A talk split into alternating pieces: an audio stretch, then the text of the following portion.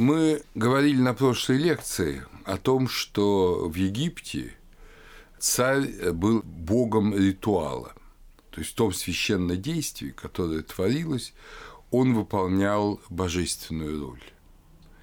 Но важно то, что мы не должны словам роль, словам символ придавать только технический характер. Сказать, что вот э, царь играл роль Бога, как актер играет роль царя. Ничего подобного. В общем, э, это совершенно другое. Это совершенно другое. Здесь действительно царь не только символизировал, но и был, по представлению египтян, тем, чем являлся он э, в своем символическом значении. Сегодня речь пойдет о таком узловом и многое объясняющем, и в то же время первом элементе царственности – это коронация.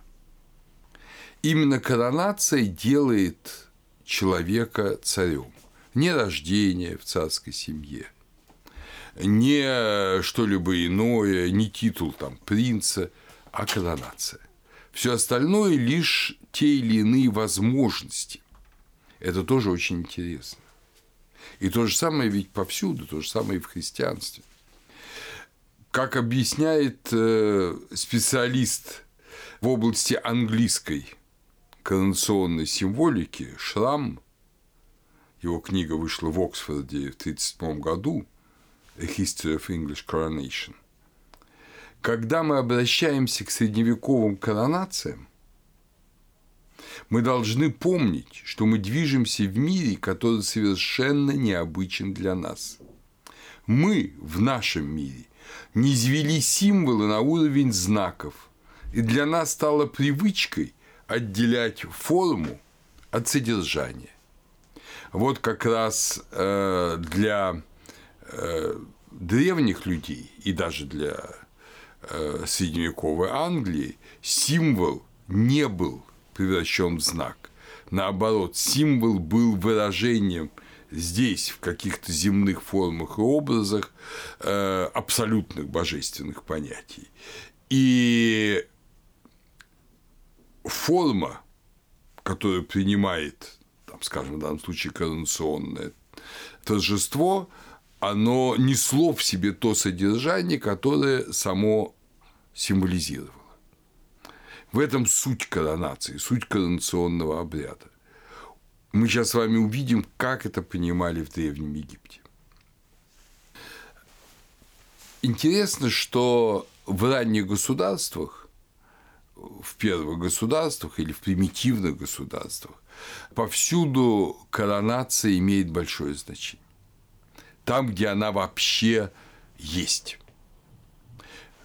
Есть общество, мы с вами со временем об этом узнаем, есть общества, в которых коронация отсутствует, в которой правитель только военный вождь, князь, э, но он не является царем, то есть он не является ритуальным существом.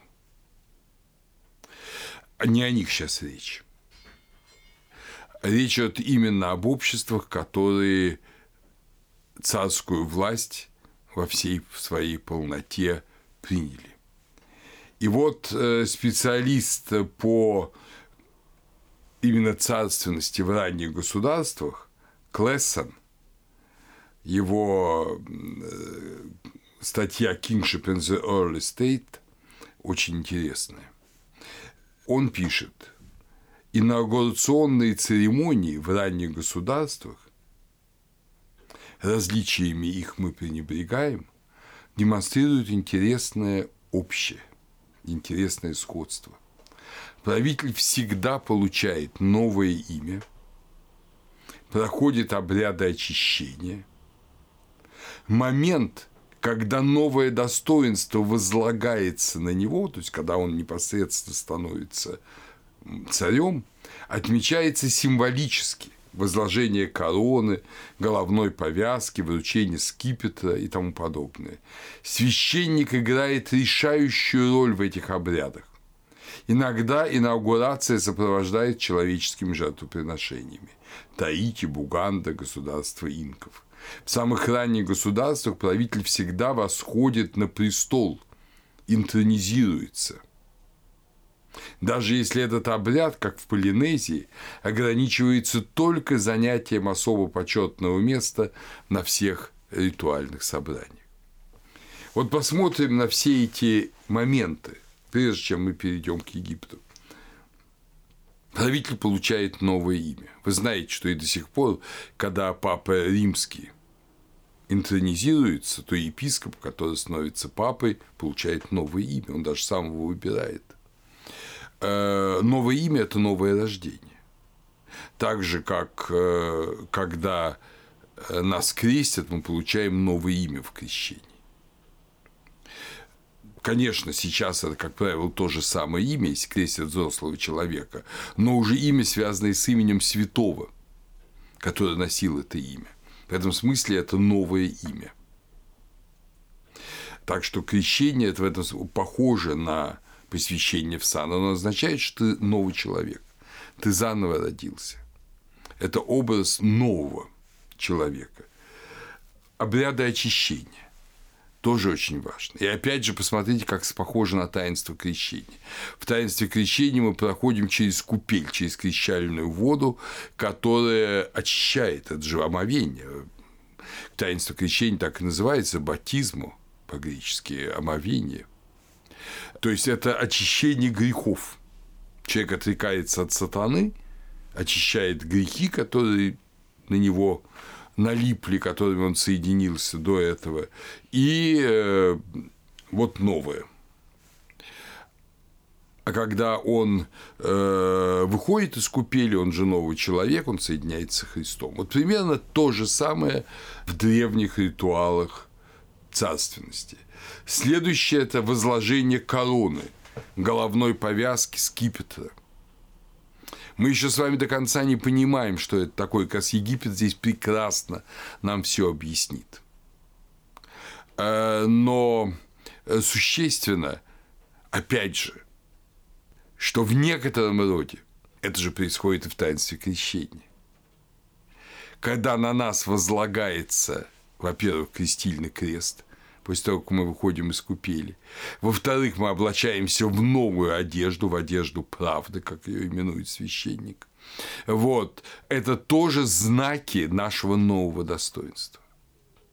Мы должны ясно понять, что есть такая категория, как знак. Соответственно, этот знак, знак креста, так же, как и корона, так же, как головная повязка, так же, как скипетр, это знак новой реальности, в которую входит человек. Ну и, как вы понимаете, священник играет решающую роль в этих обрядах. Это, опять же, не случайность. Опять же, здесь с христианством полное сходство. Э, священник – это тот, кто соединяет священное действием небо и землю. Он уже очищен. Он уже стал во многом другим человеком, получив священный сан. И он вводит другого вот в некоторый священный сан. Что касается человеческих жертвоприношений, я об этом не буду говорить, потому что к Египту это не имеет отношения. Здесь никаких человеческих жертвоприношений не было. Вот то, что они появляются в некоторых э, государствах, вот примитивных, это говорит, конечно, о деградации ритуала. Деградация ритуала, когда некоторые вещи пытаются демонстрировать, которые только могут быть в символической форме. Посмотрите, все-таки объясню это на минуточку. Помните, как апостол спрашивает, разве вы не знаете, что крестившись во Христа, вы в его смерть крестились? Вы погреблись вместе с ним, вместе с ним воскресли.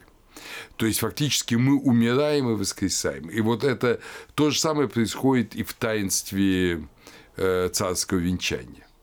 Смерть и воскресение. Умер человек обычный, взошел на престол царь.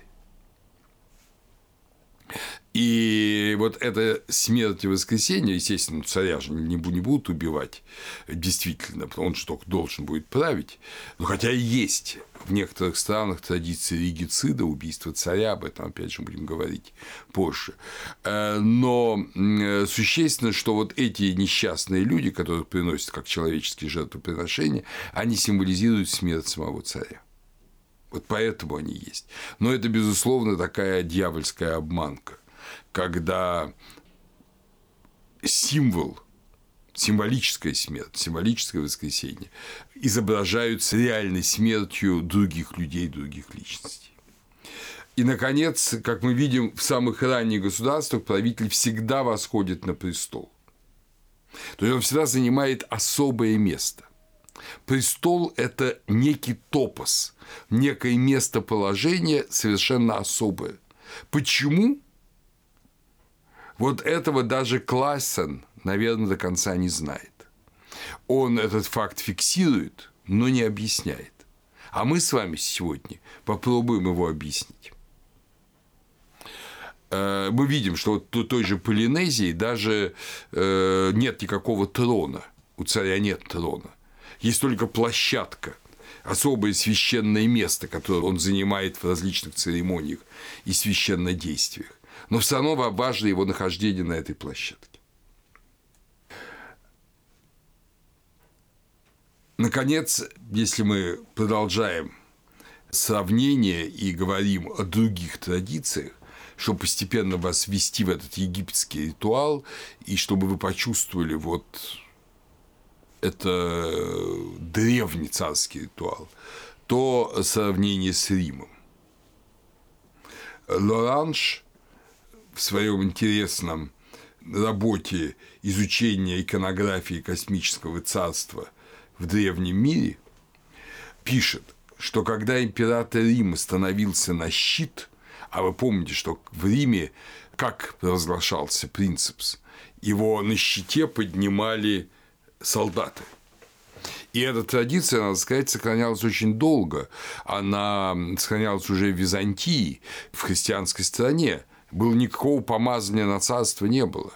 Это было воинское дело. Царя поднимали на щит воины, ну, или если это там была попытка переворота, или была крайняя необходимость, когда царь погибал, тогда это происходило в военном лагере. А раньше так происходило всегда, в Древнем Риме так происходило всегда.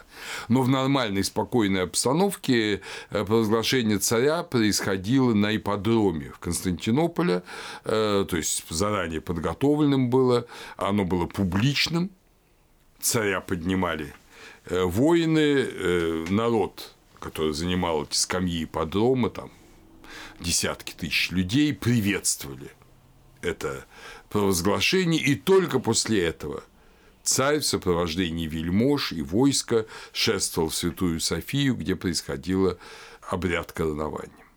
Так вот, э, вот это подъем на щите – это, как пишет Лоранж, император во Вселенной. Это космократор, это новое солнце – то есть, обратите внимание на римский обычай. Сейчас мы увидим все эти корни в Египте. То есть, э, вот этот обычай поднимания, во-первых, подъем к небу, да, ну, люди поднимают. Во-вторых, щит, круглый щит – это образ солнца. Э, всему этому подробно посвящена большая книга Фрэнчика Дворника о божественная царственность вот в христианстве и на Древнем Востоке, корни божественной царственности в христианстве с Переднего Востока. Там тоже об этом немало говорится.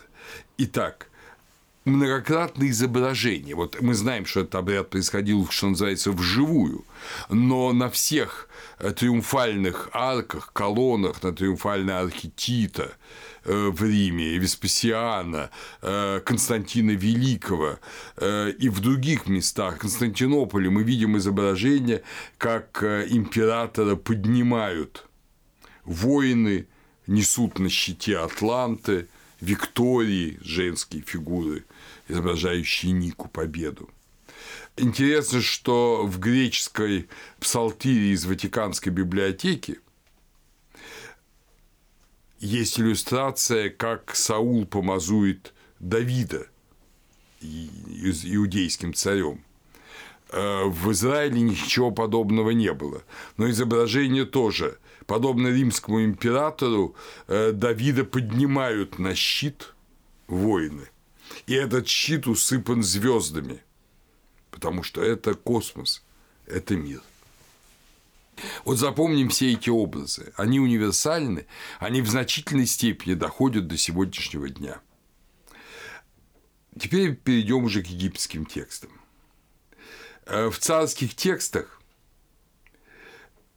идея царского венчания и солнечного восхода, как я уже вам говорил, постоянно сливается. Глагол «хай» обозначает и восхождение царя на престол – и восход солнца, и пишется иероглифом, изображающим восход солнца над первохолмом. Венчание на царство дошло до нас э, во многих изображениях, начиная от Среднего царства, это коронационный ритуал Синусерта I из папируса Рамесеума, то есть Синусерт I короновался венчался на царство около 1950 года до Рождества Христова. Дошел до нас очень подробно царский ритуал Тутмоса III, Хатшепсут, царицы, которое надо было особо это подчеркивать, потому что для египтян было странным, что фараоном является женщина, соответственно, Гор мужчина, Ра мужчина и Осирис мужчина, поэтому надо было это дело объяснить и обыграть.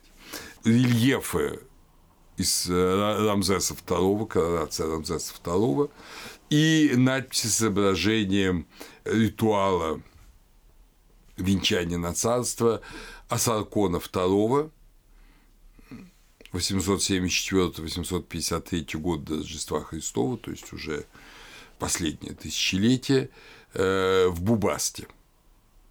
Как мы видим, вот эти ритуалы, они разнесены более чем на тысячелетие между коронационным ритуалом Снусерта I и Асаркона II 1200 лет. Но ритуал абсолютно почти сохраняется. Мы можем предположить, что и Синусерт э, не выдумал этот ритуал совершенно наверняка, а это ритуал, который возник, сложился тогда, когда сложилась царственность вот в современном таком, э, в египетском смысле слова, то есть, как мы с вами предположили, окончательно она сложилась при третьей, четвертой династии, но, возможно, и раньше, возможно, уже при первой династии. Ну, начнем с того, что царя избирает всегда Бог – вот это очень важно, что царь становится не по воле людей, и не по своей воле, и не по праву рождения, а его избирает Бог. Очень это хорошо и ясно, когда э, говорится о коронации, э, коронации э, Тутмоса III. Тут Третий говорит, что он был жрецом в доме Амона в Карнаке, то есть в огромном храме Амона в Карнаке. И он э, в этом э, храме есть даже надписи коронационные, вот, которые мы сейчас используем. «Я сын его, которому повелел он, дабы пребывал я на престоле его, пока я пребывал в гнезде его, в гнезде это горы, в гнезде Ра – это образ вот гора древнего, гора Ура. То есть, что еще когда он э, был в утробе своей матери, даже, может быть, был еще даже не зачат, уже Бог знал, что именно он, Тутмос, должен стать царем. Это надписи внешней стороны южной стены палаты храма к югу от святилища храма Амона. Он зачал меня в праведности сердца, и не было лжи в сердце моем. Это тоже очень важное указание. Что э, главное качество правителя – это правда и отсутствие лжи. Там, где есть ложь, там нет Бога. Бог только с правдой. Поэтому и Амон, понятно, праведен, и зачатый им, как царь, хотя, понятно, тут, посмотрите, имел земных отца и мать, но он зачат Богом, как особое вот существо, как особая потенциальная личность, как будущий царь, как будущий правитель. Да, это новое царство. Тут мы встретите это новое царство и царская идеология, но в ней подчеркивается вот этот момент. Момент праведности царя. Когда мое величество было еще юношей, когда был я юным в храме его, еще до того, как я был возведен в звание пророка, был я в распоряжении колонны его матери. Такой вот странный, э, странный образ. Колонна его матери. Кого матери? Матери Бога, матери Амона. То есть речь идет о том, что мы сейчас увидим это огромное значение матери богов, мут матери по определению. Колонна – это образ, э, образ э, в общем, божественной матери, один из образов божественной матери. Когда мы будем с вами потом заниматься минойской религией, мы увидим, что это священная колонна в Минойском дворце, перед которой есть э, бассейн для священнодействия, для жертвоприношений, алтарь есть, э, бассейн для омовений. Это тот же самый образ Великой Матери. Потому что Великая Мать и рождает, и соединяет небо и землю. Сейчас, опять же, в Древнем Египте все это совершенно ясно. Все эти образы э, ясно, потому что она рождает гора младенца, Гарпократа, а этот же гор – это гор Ур, гор древний, который является сердцем птаха, который пребывает в Амоне Ра, который тот самый Вышний, который всегда в Боге. И мы знаем, что этот же самый образ, который, разумеется, Э, евангелисты не знали и древнеегипетскую религию не изучали, в отличие от нас с вами. Это же самый образ мы видим в Евангелии от Луки, в Евангелии от Матфея, где говорится о том, что Богородица рождает предвечное слово, Дух Божий найдет на тебя, и сила Всевышнего осенит тебя. То есть она рождает и человека, и Бога, и тем самым соединяет небесный земной мир, или, как бы сказали египтяне, сейчас мы с вами с этим встретимся сто раз, она соединяет дольнюю и горную страну, верхнюю и нижнюю страну, что так неловко египтологи переводят верхний и нижний Египет, подразумевая дельту и верхнее течение реки Нила. То есть, значит, эта колонна – это то, что соединяет небо и землю. Понятно, вот колонны и есть связь. У многих э, народов таких, э, ну, первобытных, скажем, функцию колонны выполняет мировое древо, просто дерево, э, которое соединяет миры. Мы помним по шаманизму, что это так. Вот, но здесь это, естественно, мать колонны. И вот завершает эту фразу, когда Мое Величество было еще юношем, э, что я был как юный гор Хеммеса этим завершается фраза. А кто такой гор Хеммиса? Вы помните, что в болотах Хеммиса я когда читал лекции про горы, Исиду, вот, вы помните, что в болотах Хемиса Исида выращивает младенца гора. То есть она его зачала от мертвого Осириса, она его родила вот в дельте, в этих болотах камышовых, и люди его кормили. То есть это происходит в истории. Э, рыбаки, э, простые люди привозили пищу, кормили Гора Хемиса, э, вот, который потом выступит на борьбу с Сетом. Опять же, аллюзии здесь очень ясные, очень видные. С Христом, конечно. И дальше рассказывается о самом посвящении. Я стоял в северном колонном зале – гипостильном зале. Кто-то сохранился до сих пор. Я стоял в северном гипостильном зале, и тут изображение, как Тутмос еще юноша, еще не царем, приносит жертвы Амону. Он, то есть Амон, по кругу обошел зал. Разумеется, ученые говорят, что это в носилках несли статуи, но здесь удивительная оговорка. Сердца тех, кто были впереди, не постигли этого действия. Он же наблюдал за моим величеством повсюду. Заметив меня, он коснулся меня.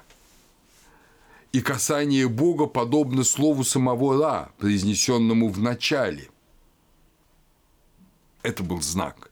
И далее изображение вознесения Тутмоса, юноши, на небо и коронация его там, на небе. То есть коронация происходит на небе. Коронация не происходит на земле. Когда мы слышим сейчас о том, что таинства по-настоящему совершаются на небесах, все эти пресловутые семь таинств христианских, а здесь они происходят только в образах и сенях, мы не должны этому удивляться. Это древнейшее знание – вот здесь оно присутствует тоже. Коронация Тутмоса совершается на небе, есть изображение вознесения Тутмоса на небо не после смерти, а именно когда его избрал э, Амон-Ра. Мы не знаем, как это произошло. То ли это было действительно э, некое видение – то ли это было касание статуи, как потом в Накаде вот происходило, там уже точно знаем, что было касание статуи. Мы не знаем точно, как это произошло. Но было указано, что вот этот жрец, этот священник, он должен быть царем. И после этого происходит вознесение на небеса, коронация, потом изображается, как он дальше расширял эти храмы Карнака и так далее, и так далее. Подобные же надписи о чуде вот этого избрания Тутмоса III сохранились от 23 года правления Тутмоса III надписи в Халфе. И слова Тутмоса удивительны, когда он возносится. «О, Амон, отверзи для меня врата небесные, он отверзает двери небосклона Ра. Я лечу в небо, подобно божественному соколу, обретая образ его в небе. Там даже не образ, там обретая члены его в небе. То есть я становлюсь вот телесно божественным соколом. Я поклоняюсь его величеству, то есть Амону, Ра. Я вижу прекрасные образы Хепри над его таинственными путями в небе. Сам Ра поставляет меня. Я возвеличен венцами, которые пребывают на его главе. То есть, вы понимаете, его поставляет царем сам Ра, и он свой венец, царский венец царя мироздания – он этот венец надевает на голову э, Тутмоса. Его венец с уреями, со змеями, пред челом моим во всей его славе. Мы знаем, что на короне царя Верхнего и Нижнего Египта изображается э, вот э, Непхету Аджит, да, крышуница и самка кобры, э, но это же только образы настоящих них бета и аджит. Того страшного урея, который есть знак э, на самом деле и глаза Ра, и глаза Гора, которым сотворен мир. И вот это настоящее возлагается на его главу. Там, на небесах. И только образом этой коронации является земная коронация с возложением на главу венцов, сделанных ювелирами, мастерами. А там-то все живое.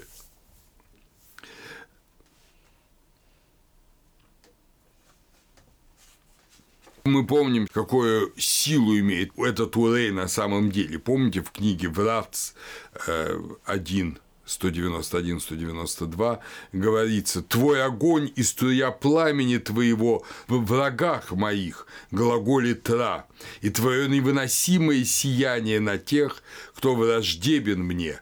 Привет тебе, Урей!» Значит, вот этот царский венец, это не Аджит, это столб пламени, это огненное сияние, уничтожающее врагов. Ра уничтожающего врагов правды. И это несет на своем челе царь под видом обычного земного венца, обычной земной короны. Теперь мы понимаем прекрасно э, вот всюду, вот видите, Клейсон писал, что всюду той или иной форме возлагается венец на царскую главу. Это может быть корона полноценная, это может быть головная повязка, но это принято всюду. Потому что чело, глава, это то место, где вот находится, ну, как индийцы говорят, третий глаз, где вот эти силы божественные наиболее сконцентрированы, и в этом смысл венца и короны. Вот смысл священного коронования. Это обретение вот э, этой короны небесной, Опять же, вы помните, что то, что у нас называется успением Девы Марии, в Западной Церкви называется коронованием Девы Марии. И очень любят это, особенно в барокко, ну, всегда любили, но в барочных церквях Рима это особенно красиво, вознесение Девы Марии, и когда ее сам Иисус коронует Э, вот этой небесной короной, царицы мира, да? Царица небесная, как мы ее называем. Так вот, здесь наоборот, понимаете, здесь коронуют небесный корон для земного управления для земного правления. Впрочем, христиане многих стран верят, что их истинной царицей является сама Дева Мария. Вы помните, что и в России в тот день, когда рухнула монархия, да, э, было отречение от престола государя второго марта 17 года, в этот же день православные люди верят, явилась икона э, э, так называемая державная икона Божьей Матери, один из вариантов иконографический все, все царицы, иконы все царицы, и вроде бы вот та женщина, которая нашла эту икону, услышала голос о том, что теперь я буду вашей царицей. Подобных э, преданий много в разных странах. Они есть в Прибалтике, они есть в Польше. И э, вот это то самое. То есть, видите, как через тысячелетия транслируется вот этот образ. Но вернемся к этой коронационной надписи в Карнакском храме э, Тутмоса III. «Я вкушаю пищу на совете богов, как гор, когда он соединяет члены свои или ублажает тело свое в доме отца моего Амона Ра. Вручают мне знаки божественного достоинства, диадемы Бога, короны Бога. Его собственные величания относятся ко мне. То есть оказывается, что вот то, как мы величаем Бога, как величают Бога египтяне, так же они величают и царя. Царь становится Богом. Понимаете, как интересно? Мы видим здесь два уровня. С одной стороны, царь был, будущий царь, был замыслен царем еще до, может быть, зачатия в утробе своей земной матери. С другой стороны, он становится царем только в момент священного коронования на небесах. Невозложение короны, которую, видимо, священнослужитель возлагал на голову. Об этом этого даже в храме в Карнаке это не изображено. Это у нас сейчас любят изображать, там, помните, коронация Наполеона, знаменитая картина, когда там он берет у папы римского корону и сам возлагает себе на голову, и возлагает корону на голову Жозефины. Ну или другие изображения коронации, более благочестивые, когда все таки папа или патриарх возлагают венец. Но в любом случае не это делает человека царем, а то, что с ним происходит на небе. А папа или патриарх лишь осуществляют в виде материальных форм то, что в духовном смысле уже совершилось. или совершается независимо от них. Если предположить такую безумную вещь, что папа или патриарх не захотят короновать какого-то человека, а он коронован на небесах, он все равно коронован, и он так или иначе, этим ли, другим ли священнослужителем коронован будет на земле, рано или поздно, но он уже царь. Опять же, вспомните замечательную историю из Библии, это коронование Давида. Царем является Саул – все поклоняются Саулу как царю. Э, Самуил короновал Саула. Но ошибся. Что ошибся не Самуил. Ошибся Бог. Он прямо это говорит. Я ошибся в выборе моем. Это говорит о том, что человек может замысел о нем, предвечный замысел о нем, отвергнуть своей свободной воли. Он может быть избран и даже коронован, но тем, что он творит неправду, а Саул, как вы помните, творил неправду, он будет отвергнут Богом, и он, по видимости, будет царем, будет носить корону, там, все облачения, его все будут ему поклоняться, он будет величаться, а царем он не будет. А царем будет Давид в это время, который никто не знает, что он царь, потому что его тайно помазал в цари Самуил. И потом только наступит момент, помните, это сначала борьба с Голиафом, потом, ну, я не буду пересказывать сейчас ветхозаветную историю, но в конечном счете после долгих и долгих испытаний, когда Саул гонялся за Давидом, после долгих и долгих испытаний э, Саул умирает в сражении, его убивают, вместе с его детьми, а Давид становится царем уже для всех и провозглашает царем публично. Но мистически он стал царем в момент помазания. А помазание было лишь земным выражением, помазанием Саула, было лишь земным выражением его небесного избрания и небесного коронования. Так, по крайней мере, сказали египтяне. В Библии ничего о небесном короновании не говорится. Но то, что Самуилу прямо говорит Бог, кого надо короновать, кого надо помазать в цари, это факт. Это факт, что есть в Библии. Для э, Египта это все разворачивается в целую вот такую величественную картину. известный уже нам, да, Зигфрид Моренс в своей египетской религии пишет, в Египте коронование возводит божественность царя в состояние осуществления. Некто не был царем, но он стал царем. Человек стал обладателем божественной должности. Немножко так все по-немецки и протестантски функционально, но по сути очень, очень верно. Смотрите, коронация возводит божественность царя в состояние осуществления. Он уже царем предизбран. И коронация делает предизбранность реальностью. А может э, э, и не сделать, если человек недостоин как опять же мы помним Саулом, да? Он не был царем, он был только предизбран на царство. Он становится царем в короновании. И человек, наконец, коронован и становится обладателем божественной должности. Вот это очень важно. Эти слова немножко такие заезженные. Э, там мы там ах, ты божественно красиво сегодня. Но здесь Моленс э, абсолютно чужд всех этих сентиментальностей. Божественная должность – это должность Бога. Бог управляет миром. Бог всевластен. И царь становится космократором. Он тоже управляет миром. Почему же цари так плохо управляют? Почему и в Египте прекрасно было известно, что цари там творили массу преступлений. Помните, мы говорили на прошлой лекции про Хеопса, который, в общем, очень плохую память себе оставил в Древнем Египте. А вот почему. Потому что они не творят правды.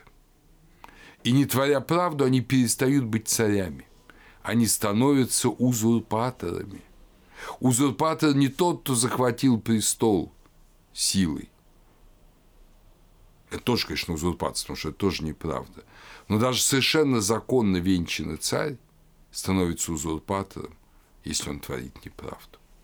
Это, кстати говоря, прекрасное объяснение всем нашим вопрошаниям, кто такой Иван Грозный, кто такой Петр I, кто такой Николай II. Вот в той степени, в какой они творили неправду, они переставали быть царями.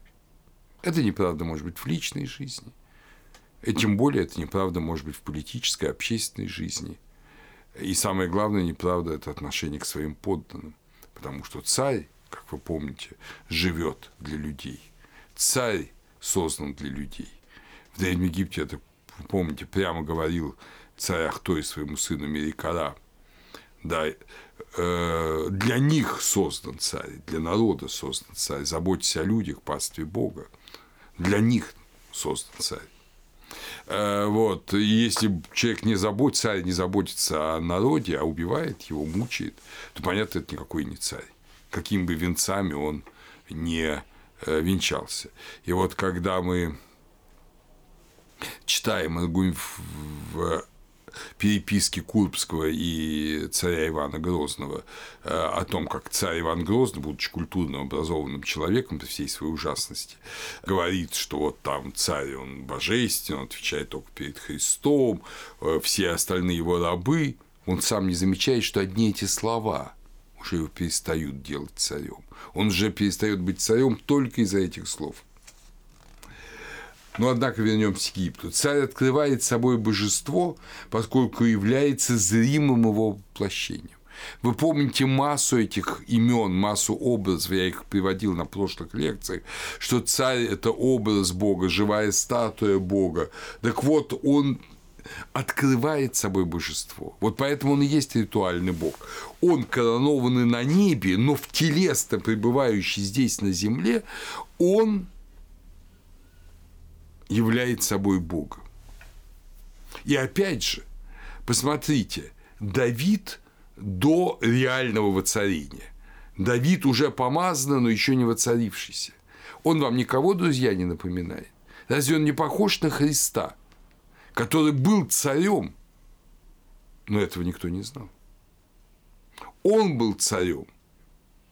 Его царство не от мира сего должно было стать царством этого мира – но в свободном воле людей.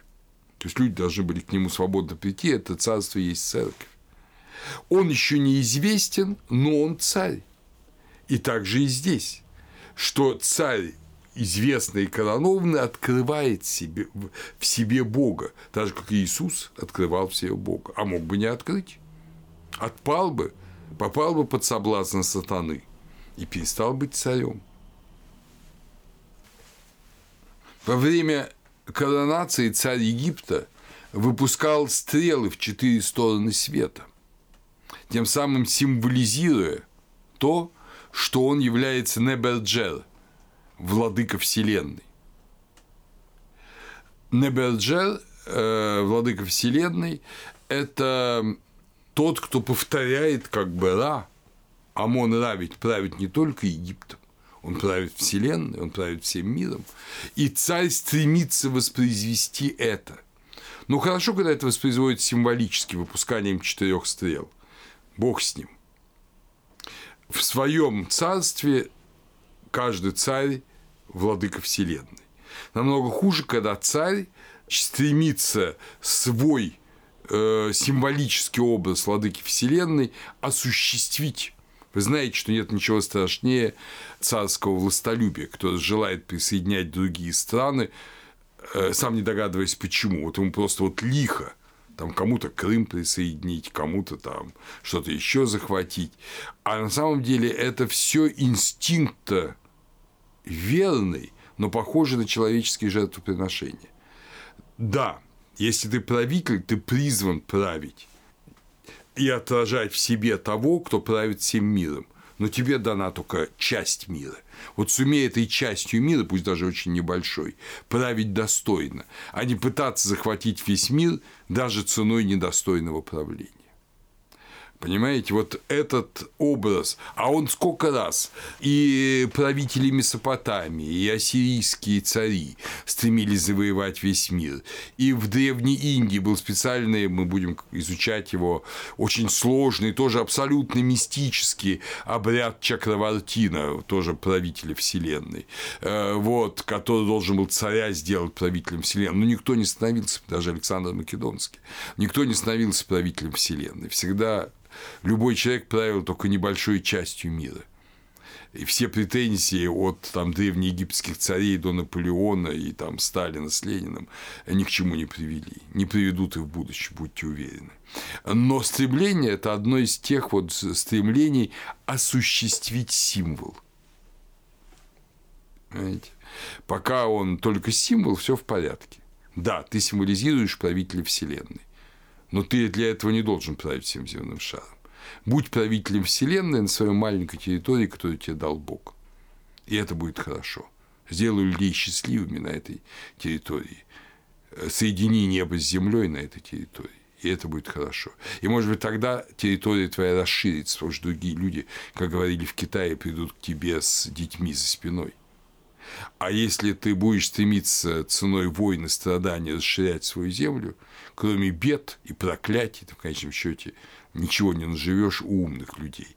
Но дураки будут тебя славить. Ну, велика ли цена славы от дураков? Интересно, что в Египте царствование нового правителя и, соответственно, его существование в качестве царя, его пытались э, э, приблизить к новолетию осуществить в день Нового года. Если две даты эти не совпадали, годы исчислялись со дня царской коронации, начиная с самого дня коронования. То есть как бы новолетие менялось. Ну, было формальное новолетие, я о нем говорил. Вот, э, но если не получалось короноваться в день формального новолетия, новолетие на твое царство не сдвигалось и начиналось с другого дня. Это тоже очень важный символ. Это такой немецкий ученый Шот, он, у него была специальная большая статья в 1950 году древнеегипетские праздничные даты. Вот он объясняет это сходство. Да, та же Хатшепсут, например, она специально свое коронование провела в день новолетия. Но другое дело, что можно взойти, можно стать правителем, не становясь царем. И какое-то время быть правителем, ну, скажем, умер твой отец, да, или там тебя возвели люди, привели к власти, но ты являешься как бы князем, ты не являешься священным царем. А само коронование ты в определенный день правильный день проводишь. Э, это, кстати говоря, и по всему миру так, и в России так, понимаете. Ведь не в день смерти Александра III Николай II стал царем, да, венчался. Он венчал через два года. Потому что был траур, там, а стал он царем буквально в день, когда умер э, его отец. Э, умер король, да здравствует король. Но это он стал царем, исполняющим ИО, исполняющим должность царя. Э, но не царем самим по себе. Царем становится именно при венчании на царство. И вот э, то, что этот день соединяют с днем новолетия, это очень-очень важно. Дело в том, что каждое новолетие, случайно и мы его отмечаем, дорогие друзья, да, и сколько бы ни говорили, что в Новом годе нет ничего особенного, мы все чувствуем, что что-то особенное есть и во всем мире, так или иначе, в разное время, где весной Навруз, где осенью, где зимой отмечают этот праздник новолетия. Но он очень значим на самом деле. Потому что каждый год подобен всему времени, всей полноте времен, всему, что от начала до конца, от сотворения мира до последнего мига. Все это обнимается в один год, год завершения. Мы увидим в индийской Э, символическом ряду индийском это очень развито. Выйти за пределы года, значит, выйти за пределы времени. Вот. И э, фактически вот все начинается сначала. Помните, я уже об этом говорил и повторю, не случайно коронация – это вот хай, это восход солнца над Бен-Беном, над Первохолмом. Это новое творение мира. Каждый царь заново творит мир. Он, э, естественно, это символ, но в этом символе очень много реальности. Он э, создает новый мир своего правления. Поэтому раньше летоисчисление было по э, датам царей. Да, там в 12 год, там император Тиберий, вспомните даже, как написано в э, Евангелии о том, когда вот родился Иисус Христос. Именно так. Там начинается летоисчисление с э, рождения, да, с рождения при определенном принципе. И теперь мы тоже не удивляемся, почему у нас теперь есть другая череда. Мы уже не говорим там в десятый год царствования Ивана Грозного. То есть, можем так сказать, но это не будет ли это исчисление, это будет просто исторический факт. А мы говорим все в таком-то году от Рождества Христова. Потому что с момента пришествия Христа он является царем. Он настоящий царь. И мы начинаем летоисчисление, ведем его до сих пор уже 2000 лет, от Рождества Христова. Он наш царь. И поскольку он наш царь навсегда, то и до Рождества Христова мы делаем противоположный отчет и говорим до Рождества Христова. Сейчас люди стыдливо это убирают, пишут до нашей эры, нашей эры, никакой нашей, вашей. Вот на самом деле все ведь с этим связано. Вот. Итак, царь начинал время. То же самое будет в Месопотамии. Царь своим коронованием побеждал время. И каждый год обновлял эту победу.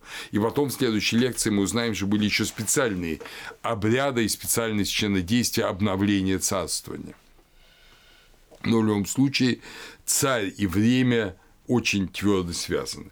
В короновании всегда большую роль принимает народ – коронование в принципе не может быть проведено в каком-то углу там двумя-тремя людьми. Вы помните, я вам говорил, что в Древнем Риме и Византии и подром воины воздвигали царя.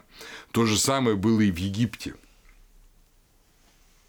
В первой известной нам по описанию коронации, то есть первым чинопоследовании коронации, в коронации Синусерта I, говорится, что обязательно должны присутствовать люди при коронации. И более того, вельможи, которые присутствуют при коронации, они изображают великих верхней страны и великих нижней страны. Это означает, объясняется дальше в коронационном тексте, что тот, Тхот, да, призывает богов быть в готовности к появлению Гора по повелению Геба, появлению Гора по повелению Геба. Геб обращается к детям Гора и к последователям Сета.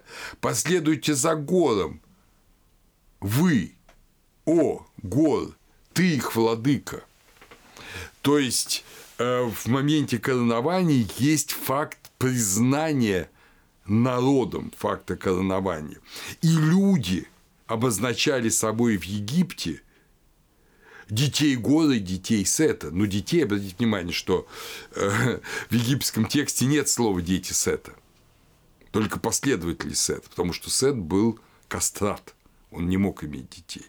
Как он, разрушитель, не мог созидать. Поэтому дети Гора и последователи Сета.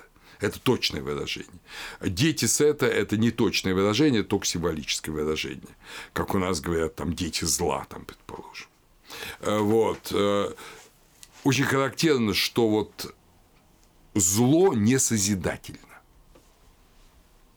В этом много уже говорили, но и царственное зло не созидательно.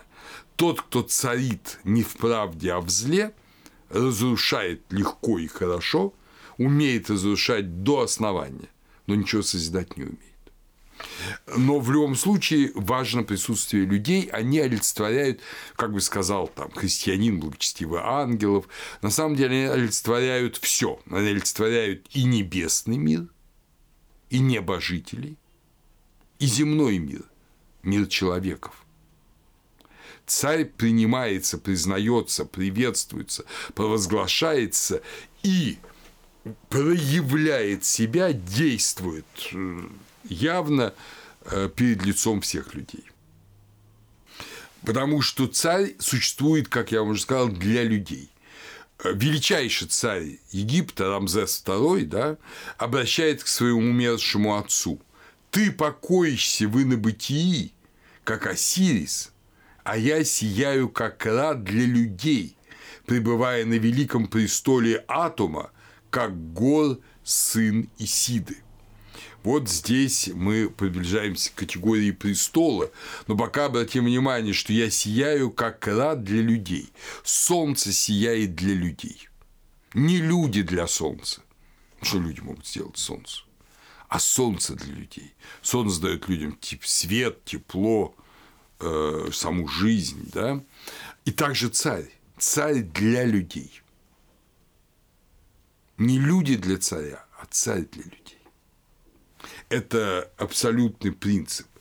Ты, Осирис, отец Рамзеса II, покоишься в Аменте, в инобытии, как Осирис, а я сияю для людей. Вот эта функция, как гор сын Исиды, находясь на великом престоле Атума.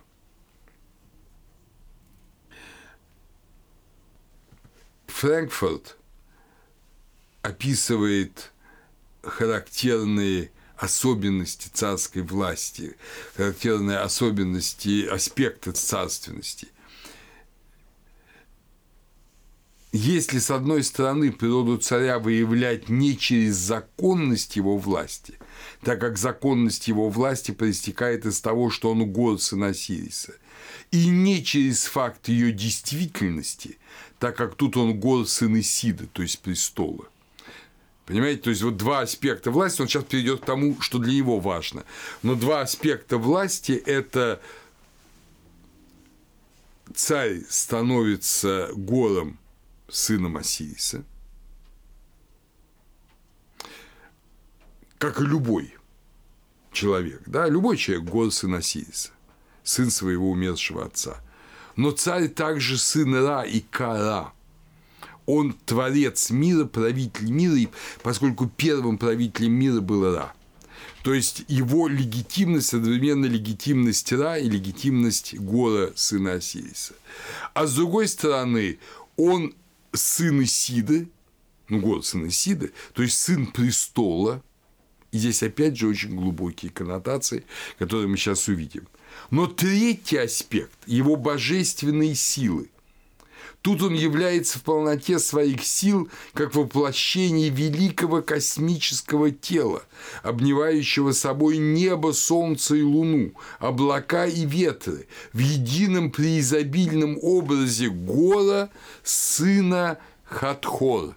Обратите внимание, гора сына Хатхор. Хатхор в переводе точном это Хутхор – это дом гора – но Дом Года – это наш мир, наш мир, это дольний мир. Он э, Гор – сын Хатхор. Уже на палетке Нармера изображена Хатхор в виде коровы. И уже к первой династии относится сын Исиды. Вот теперь мы переходим к этому замечательному моменту, очень важному, о том, что такое божественная мать царя. Не та мать, которая его родила э, физически в земной жизни, а та мать, которая родила в таинстве коронования, в божественном таинстве коронования. Значит, мы видим, что вот эти великие силы царя, как существа, определяющего собой Вселенную, Вселенную, мы знаем, что до, э, собственно, позднего Средневековья в христианском мире сохранялись представления о том, что правильно венчанный на царство царь является тем, кто может вызывать дождь, там, покончить с засухой или наоборот там, покончить с приливными ливнями, уничтожающими всходы. Была даже английская работа, которая называлась Political Ruler, политический правитель, as a synoptic leader, как синоптический лидер. И он же является целителем. Вот до позднего Средневековья в Англии сохранялась, например, вера в то, что царь лечит золотуху. болезнь золотуха. Ее прямо называли царской болезнью. И царь в специальные дни садился на троне, просто на э, площади, и к нему приходили все золотушные, он на них накладывал руки, и они вроде бы исцелялись. Более древние времена считалось, что царь лечит многие очень болезни. Это происходит не потому, что он какой-то такой вот, а он вот это великое существо. Он сын Хатхор, он сын как бы матери мира. Он сын Вселенной. И поэтому вся Вселенная ему повинуется. А почему же он так повинуется плохо, что существуют там всякие землетрясения и так далее, и так далее, неурожаи, засухи, нашествия – человек, мыслящий в этой парадигме, он тут же вам объяснит, это происходит потому, что царь не соответствует правде. Он добровольно отошел от правды. Он совершает не царские поступки, допускает не царские мысли, не царские слова. И поэтому в его правлении возникают зияющие дыры, через которые зло вторгается в мир. Он уже гор изъедены своей неправдой и ложью, а потом и вовсе уже перестает быть гором. И поэтому сока зла. Поэтому, например, за правлением Ивана Грозного и Бориса Годунова последовал невероятный голод 1601-1603, не урожай и голод, когда три года не наступало лето. То есть э, ранняя весна тут же переходила в позднюю осень такое было страшное время, ничего не родилось, ничего не вызревало, люди все это объясняли грехами правителя. Ну и своими собственными грехами тогда же. Ну и, наконец, мы переходим вот к этому последнему очень важному моменту. Это о вот этой матери, божественной матери. Культ Хатхор известен в солнечных храмах пятой династии, хотя э, ее изображение уже на палетке Дармера. Да? Хатхор порой примитивно пишет э, Гёдеке, именуется богиней коровой, но она имеет объясняющее имя – Худхор, то есть мифологическое воспроизведение того мира, в котором царь правит как гор – дом города. Дом города – это весь мир. Самим своим именем Хатхор поэтому может считаться богословским определением структурированного, управляемого и знакомого мира, в котором жили египтяне. Вот весь этот мир – это мать гора. И отношение царя э, с Хатхор – это отношение царя с его матерью все женские имена, они как бы сочленены. Но здесь мы интересное имеем свидетельство Плутарха. Понимаете, египетские образы слишком символичны и требуют домысливания, а грек, он, естественно, все объясняет. И вот Плутарх в своем в трактате об Исиде и Осирисе, 56 э, глава, он пишет, Исиду иногда называют Мут, а также Афири, Хатхор, и Мефиер, Первое имя означает у них мать. Мут мать, это действительно так. И понятно, что это мир, рождающий все. Он рождает горы, но он рождает и нам все. И нас самих, прям женская утроба – это та же мать. И пищу нам, потому что сама земля тут утроба, рождающая нам пищу.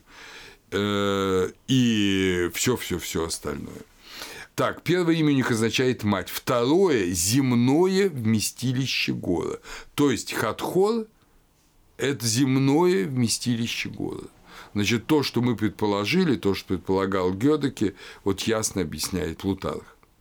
Это весь мир. И, наконец, третье имя составлено из полноты и блага. Мефиел вообще вроде бы по-египетски «Великий поток». Но если следовать указаниям Плутарха, возможно, он лучше знает, чем мы, это все благая.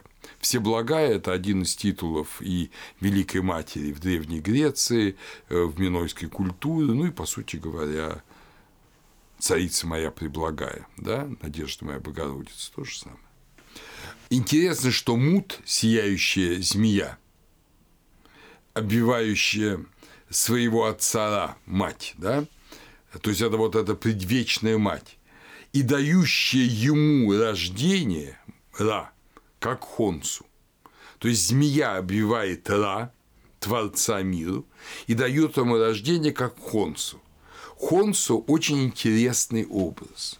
Его в Египте изображали всегда юношей с детским локоном – потому что до определенного времени, как вот помните, у евреев сейчас это у иудеев, в общем, мальчику тоже стригут волосы в определенном возрасте, это делает равин, это обряд, а э, в Древнем Египте это было несколько, видимо, позже, и это был знак того, что становишься взрослым. Так вот, хон всегда изображался как тот, кто еще не стал взрослым, как мальчик, подросток, еще не взрослый, с локоном детства. И э, буквально слово хонсу означает проходящий, отсюда и молодость, как бы время, которое проходит и идет потом дальше. И это же время, хонсу – это время. То есть, понимаете, мать, обвивающаяся вокруг Ра, рождает время. А мы же знаем, что наш мир – это время, в отличие от вечности, это инобытия. В действительности три эти богини, продолжает Генри Фрэнкфурт, Нут, Хатхор и Прекрасный Запад являются ничем иным, как тремя аспектами Великой Матери в ее специфически египетском, неазиатском образе. В текстах саркофагов, в 12 речении, умерший говорит о себе, что он был создан до Исиды. До Исиды. То есть он был создан тогда, когда он был замыслен еще в инобытии. Вот когда мут обвелась вокруг Ра, и Исиды еще не было. И вот это значение Великой Матери очень важно для царя. Потому что и Великая Мать дает себя, в смысле мир, да, которым она является, в управление царю. Вот образ трона, престола – это образ именно Великой Матери. На нем восседает царь как правитель мира. Как правитель мира. Ра – владыка неба и владыка земли, как многократно именуется в Египте. А без Исиды, а Исида – престол по определению, никто не восходит на престол – сказано в надписи в Дендере, никто не восходит на престол. Потому что Исида и есть престол. А Исида и Мут – это одно и то же. Только Мут – это предвечная форма, а Исида – это земная форма. И, соответственно, когда царь садится на трон, на престол, или даже как в Полинезии, встает на земляную площадку э, священную – он тем самым символизирует, что он правит землей, что его сама мать земля уполномочила править в этом временном мире. И он управляет этим миром.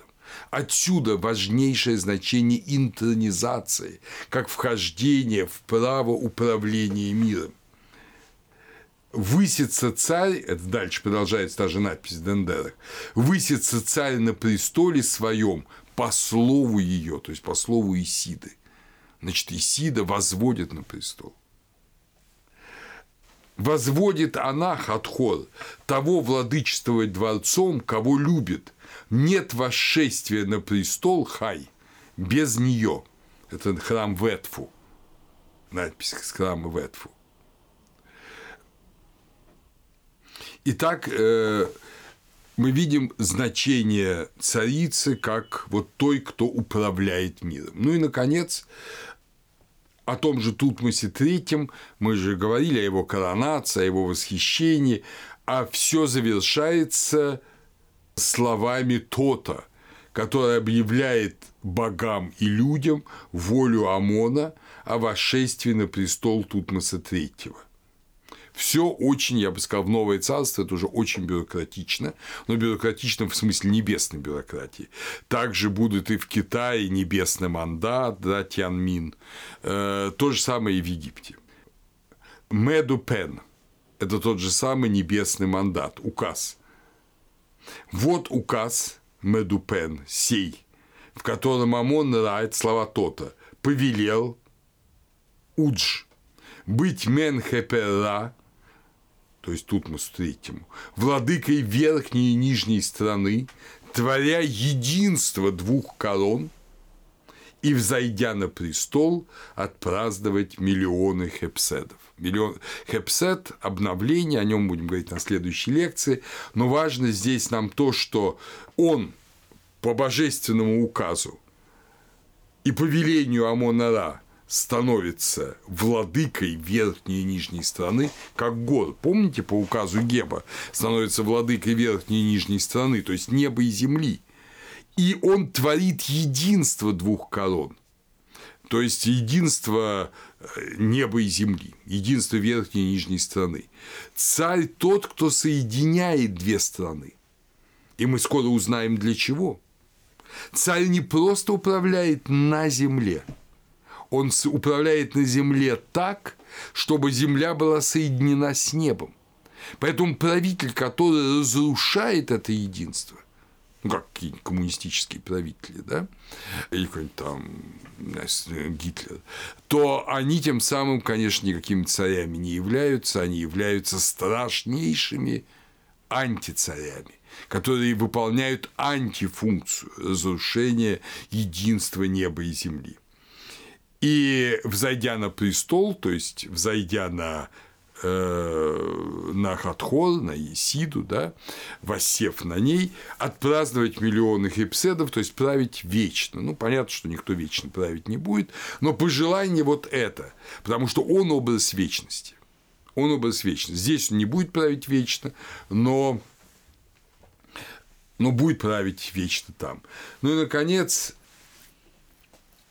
мне бы хотелось соединить вот это представление с представлениями, э, которые существуют в Псалтире, в псалмах, в 109-м псалме, во втором псалме, 8 стих, где говорится о вселенском правителе. Собственно говоря, об этом очень хорошо сказал такой исследователь Марвинкель в своей работе Oriental and Israelite Elements of Sacral Kingship. Образы 109-го псалма и Вселенского царства во втором псалме близки к реальным образом государя Египта и Месопотамии.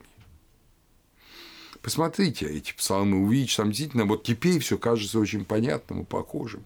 К э, государю Египта и Месопотамии, стремящийся повергнуть подножию ног своих врагов и получить пределы земли во владение.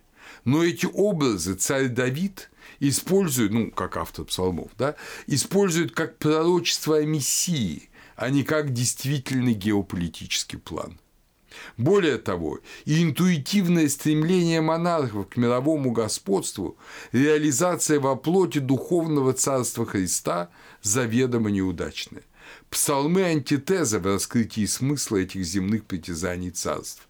Когда во втором псалме царю обещается мировое господство – это, конечно же, не может рассматриваться как реальное политическое вожделение, но как религиозный принцип, основанный на вере, что Яхве – владыка мироздания. Вот к этим словам Марвинкеля можно добавить следующее, что любой здравомыслящий египетский царь также точно понимал, что владыкой мироздания является Амон-Ра, является Творец Вселенной, э, незримый, да, Амон-Ра, незримое Солнце, незримый Творец Вселенной, а он царь, является его воплощением, его иконой, и, соответственно, имеет силы, какие имеет силы икона на земле, да, и кланяясь царю, мы кланяемся первообразу в Египте, так понимали, почитая его как э, Бога, мы почитаем на самом деле Творца и Бога. И в то же время вся эта возвышенная царственность действительно, с точки зрения христианина, была пророчеством о Христе, который стал царем и сказал Пилату, что царство его не от мира сего мы видим, что престол, на котором он воссел, это не престол здесь на земле, здесь ему негде было главу подклонить.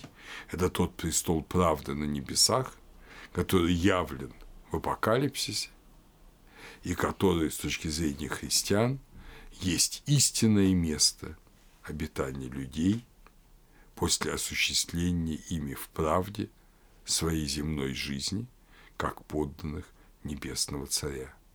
Так египетская царственность, египетские представления о царстве превоплощаются в евангельский и в новозаветный текст.